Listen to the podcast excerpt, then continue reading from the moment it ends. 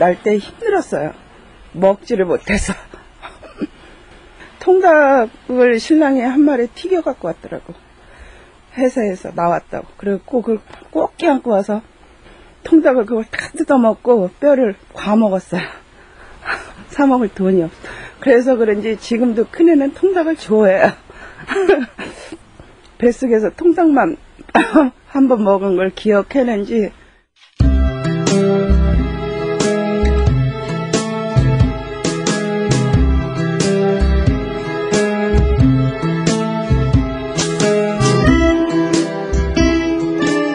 CBS 창사 57주년 기념 특집 다큐멘터리 라디오. 오늘은 네 번째 시간으로 라디오의 힘 이야기 편을 보내드립니다. 아내와 나는 결혼 생활 5년째를 맡고 있다. 우리는 서로 사랑하고 있고 서로에게 지난 5월 대학로의 한 소극장. DJ가 청취자 사연을 읽듯 연극은 시작한다. 무대는 마치 사람이 라디오 속에 들어가 있는 모습이다. 나는 결혼한 이유가 자식 때문이었어? 원래 청취자가 라디오에 보냈던 아이가 없는 결혼 5년차 부부의 이야기다. 객석의 미혼 관객에겐 어떤 느낌이었을까? 강수정 씨다.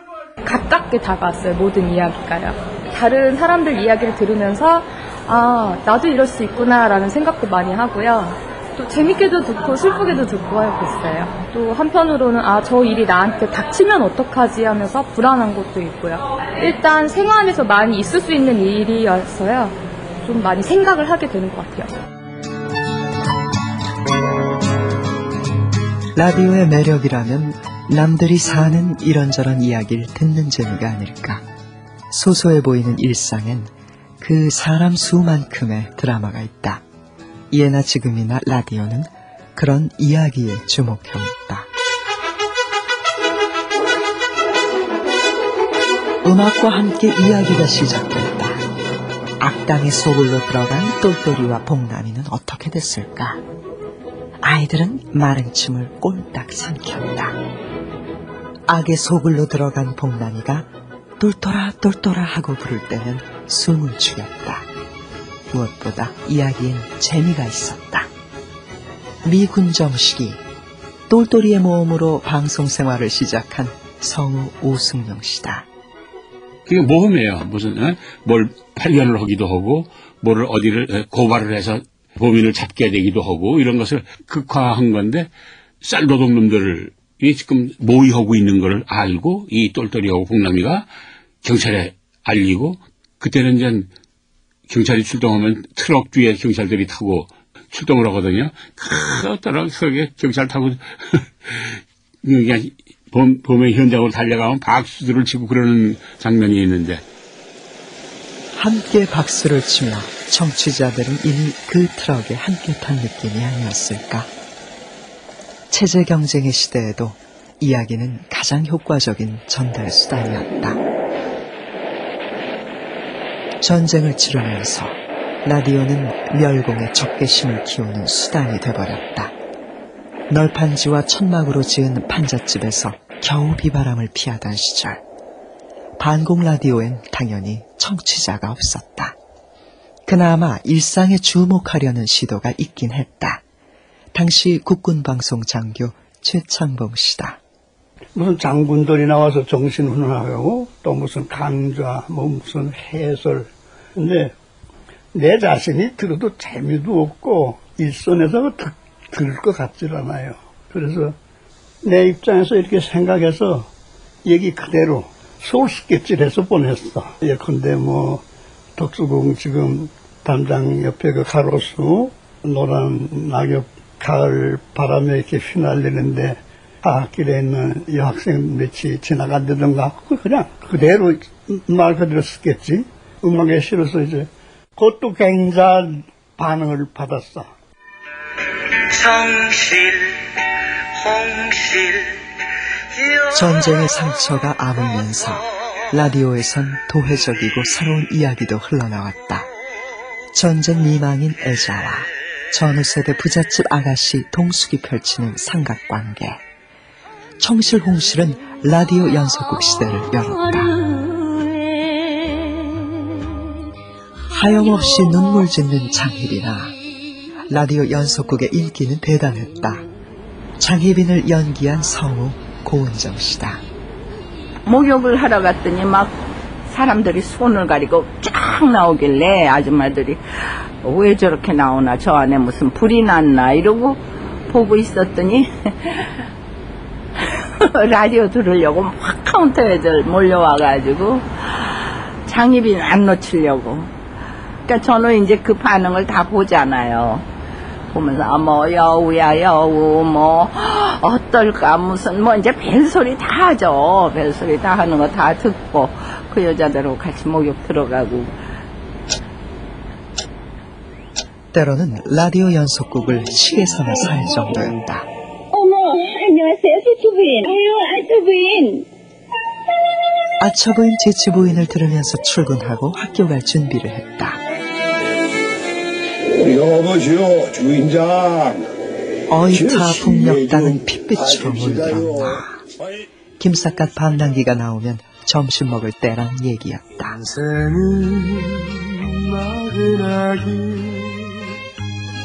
아직까지 귀에 익은 라디오 연속곡 주제가들을 들으며 저녁을 먹었다. 당시의 인기를 다시 한번 실감하게 되는 라디오 연속곡 시대. 청취자에게 라디오 드라마의 매력은 뭘까? 성우 고은정 씨다. 춘향이가 나가면 듣는 사람의 자기 수준으로 춘향이가 다 다르잖아요. 천편일률적이지 않았다는 게 중요하죠.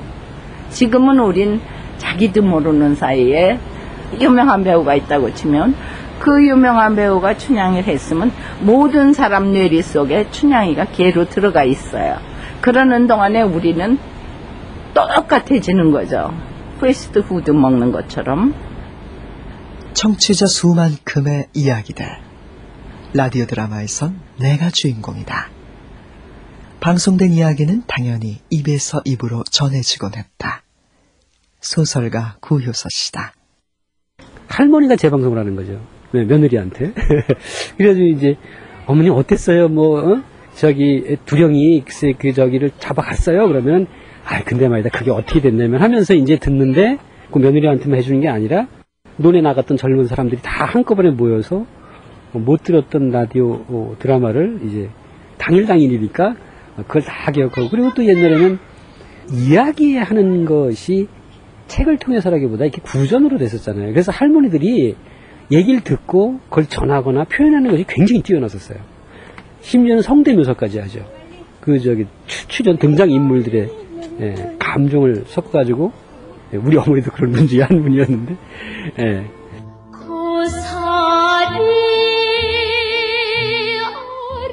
당시로선 흔치 않던 범죄라설까. 지금도 62년 5살 조두현군 유괴 사건을 기억하는 분들이 많다. 때로는 현실이 드라마보다 더 극적이었다. 제발 애원해요.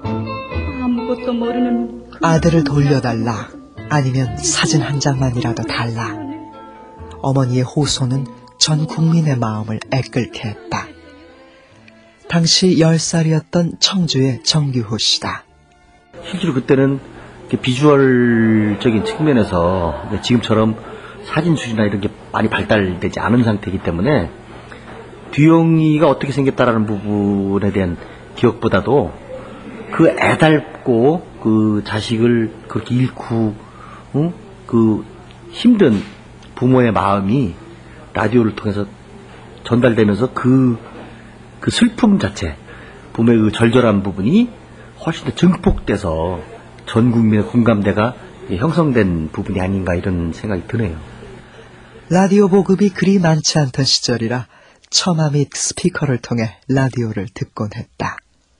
그런데도 라디오가 전하는 이야기들은 금세 퍼졌다. 간혹 신기한 일도 일어났다. 라디오 소리만 일방적으로 들리던 스피커에서 전선을 타고 우리네 일상이 들린 것이다. 소설가 구효서 씨다. 그래서 스피커는 집집마다 연결돼 있고 거기는 어쨌든 선으로 연결돼 있거든요. 근데 이때 먹통이 돼가지고 우리 동네 먹통이 됐는데 이 스피커에다 크게 소리를 지르면 저쪽 집에 그 소리가 들리는 거예요. 그 사실을 발견한 우리 또 어머니들, 아주머니들이 얼마나 난리를 치면서 재밌어 했는지 말도 못하는 게 거기서 크게 소리 지르면 저쪽 집에 들리는 거예요. 지금 칼국수 끓였는데 와서 좀 드시게 시켜? 이게 강화 사투리거든요. 음. 좀 드시게 시켜? 그러면 저쪽에서요. 시켜?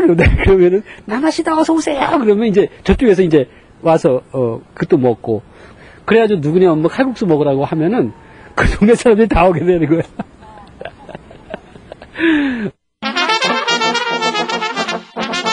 라디오에서도 그런 유쾌한 일이 일어날 수 있을까?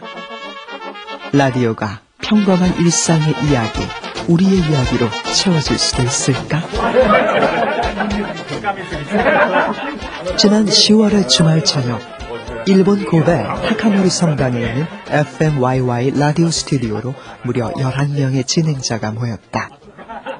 평균 연령 68세인 이들은 FMYY의 주말 프로그램을 함께 진행한다.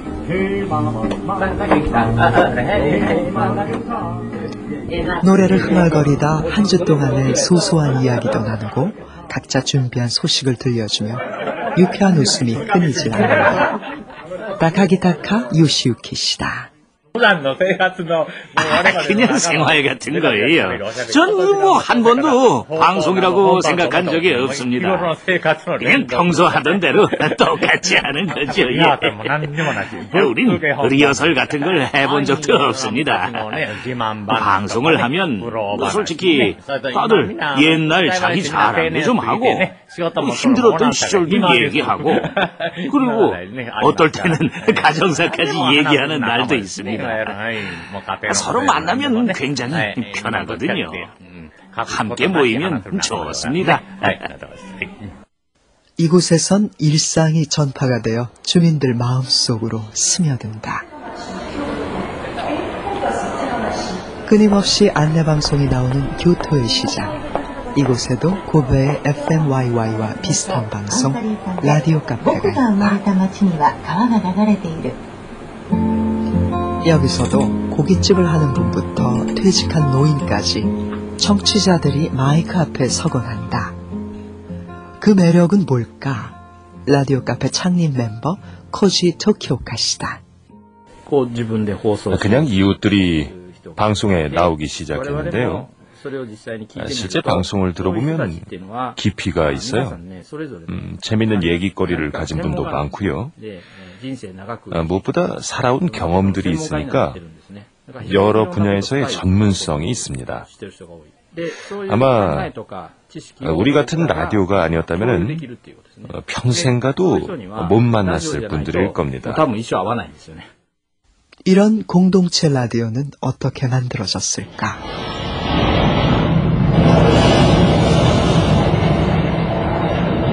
(95년 1월 17일) 새벽 5시 45분 대형 지진이 고베를 강타했다. 철로가 휘고 가스가 폭발하고 곳곳에서 화재가 났다. 고베 FMYY는 이때 해적 방송으로 시작했다. 시민들이 당시 무허가 방송을 만든 이유는 뭘까? 설립 멤버 오사카대 요시토미 시지요 교수다. 아, 지진을 겪으면서 느낀 건 주민 자치랄까요? 뭔가 해야겠다. 그거였어요. 살기 위해서는 정보가 필요한데 정부가 아니라 옆에 있는 사람한테 얻는 정보가 생명과 직결된 정보더군요. 뭐 어디서 물을 구할지 그런 작은 정보들이요. 평소 이웃과의 커뮤니케이션이 생명과 직결되는구나 알게 된 거고 그래서 뭔가 해보자는 마음이 생겨서 주민들을 위한 라디오를 만들고 운영하게 된 거죠.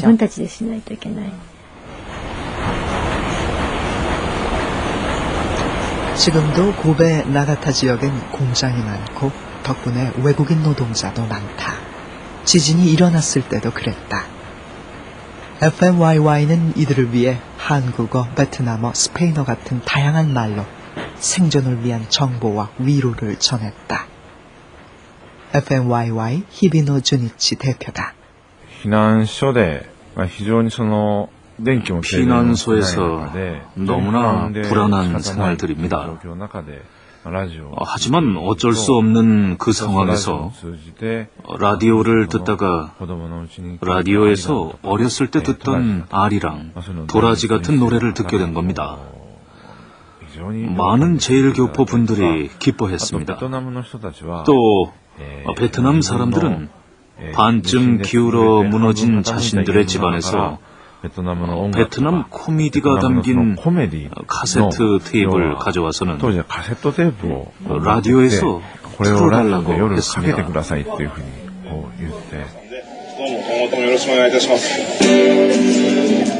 96년 개국 1주년을 맞아 FMYY는 조촐한 축하의 자리를 만들었다.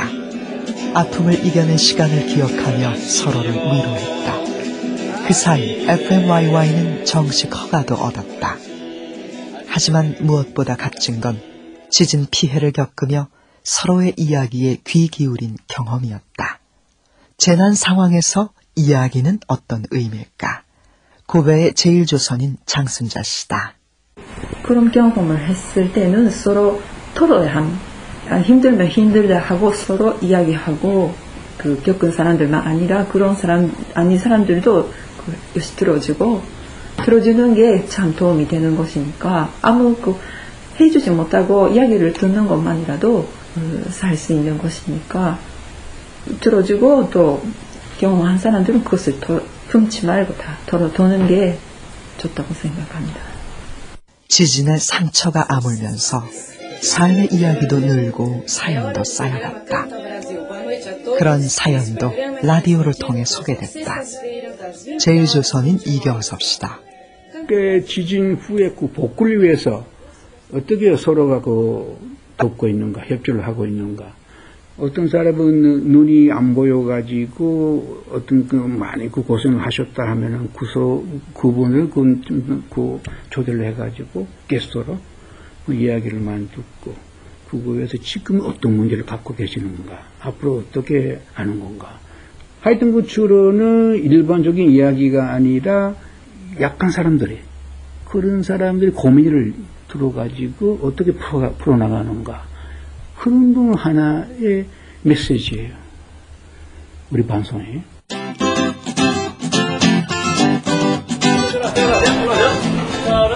수원의 목골시장에도 상인들 스스로가 만드는 방송이 있다. 시장 골목에 시시콜콜한 이야기를 담아가는 방송이다. 장사하자. 방송 시작을 알리는 음악은 경쾌하다. 시장 소식을 알려주는 DJ 역시 상인회 회장이다. 첫 방송하던 날을 물었다. 이충환 씨다. 그러니까 말씀하지 마세요. 왜 그러냐면은 내가 내 목소리를 들으니까 이상한 거예요. 굉장히 쑥스러웠죠, 사실.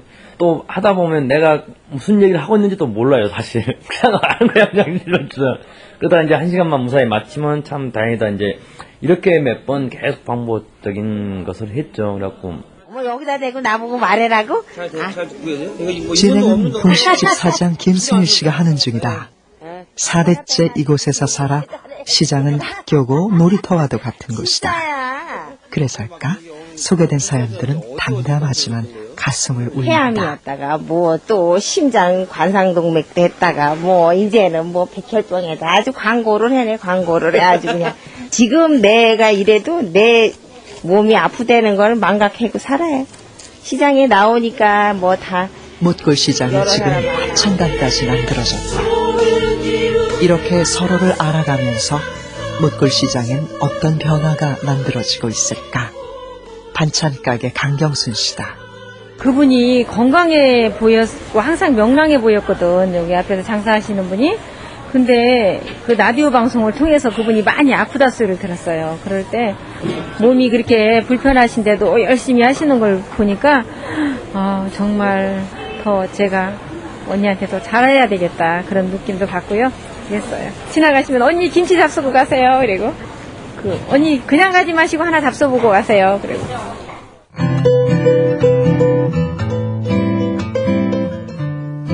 밥 먹고 애 키우고 남편 흉도 보고 동네 우물가에 모여서 수다를 떨듯 TV시대 라디오는 일상을 발견했다. 그 방송의 이야기를 쌓아가는 이들에게 라디오는 뭘까? 의성 재래시장에서 콩나물을 파는 우정원 씨는 라디오에 보낸 문자가 소개된 적이 있었다. 그때를 물었다. 정말 저렇게도 사는가? 우리 아버지 계실 때 라디오 우리 아버지도 자주 들으셨는데 우리 아버지는 다 거짓말이다. 다 꾸며낸 얘기다. 아버지요, 다 그런 것만 아니다 하면 세상 사는 사람들이 다 거짓말로만 살겠니까 하면서. 근데 저도 그거 나, 그 문자 메시지 보내면서 완전 100% 진실로는 안 보냈어요.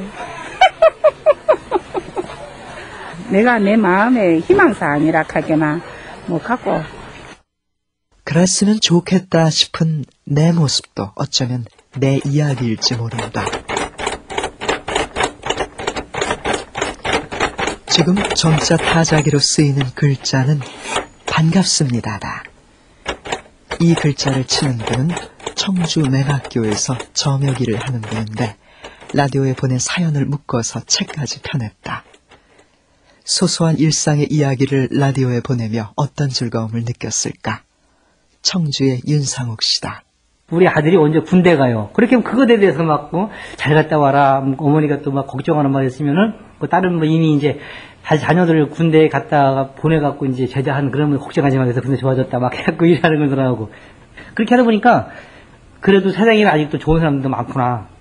아무것도 않은 평범한 이야기지만, 이걸 가지고 가슴을 따뜻하게, 하, 따뜻하게 느끼는 사람, 나이가 많은 사람들은, 아, 맞아요. 제가, 저도 어릴 때 그랬었어요. 하고 이제, 공감을 표현은. 그러니까 나이를, 비슷한 나이를 떠나가지고, 이런 돌멩이가나 이제 잔잔한 물에 똑 떨어져가지고 파문이, 좋은 파문이 일듯이 이렇게 쫙 퍼져가는 그런 걸 느꼈어요.